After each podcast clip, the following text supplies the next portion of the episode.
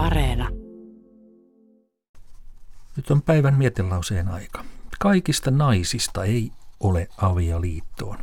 Salmetar-lehti julkaisi vuonna 1899 listan ominaisuuksista, jotka muodostivat, muodostivat vakavan esteen avioitumiselle.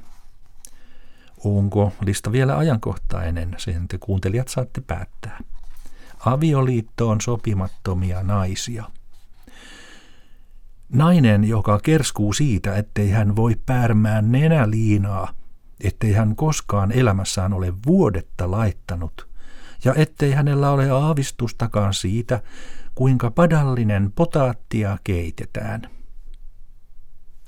Nainen, joka mieluummin leikkii kissan tai koiran kuin lapsen kanssa.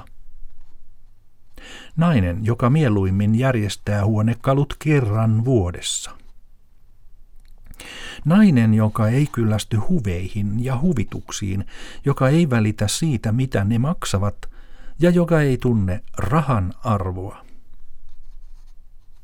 Nainen, joka luulee kaiken talouden ja mitä siihen kuuluu, kuuluvan palvelijattarille.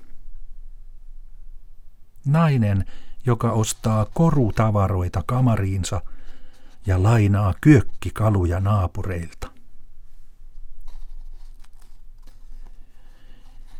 Tällaisia naisia kerrottiin olevan Salmetar-lehdessä 1899, siis avioliittoon sopimattomia naisia.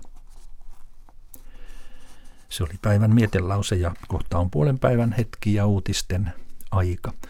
Kuunnellaan hetki viikon luontoääntä Kirjo Sieppua.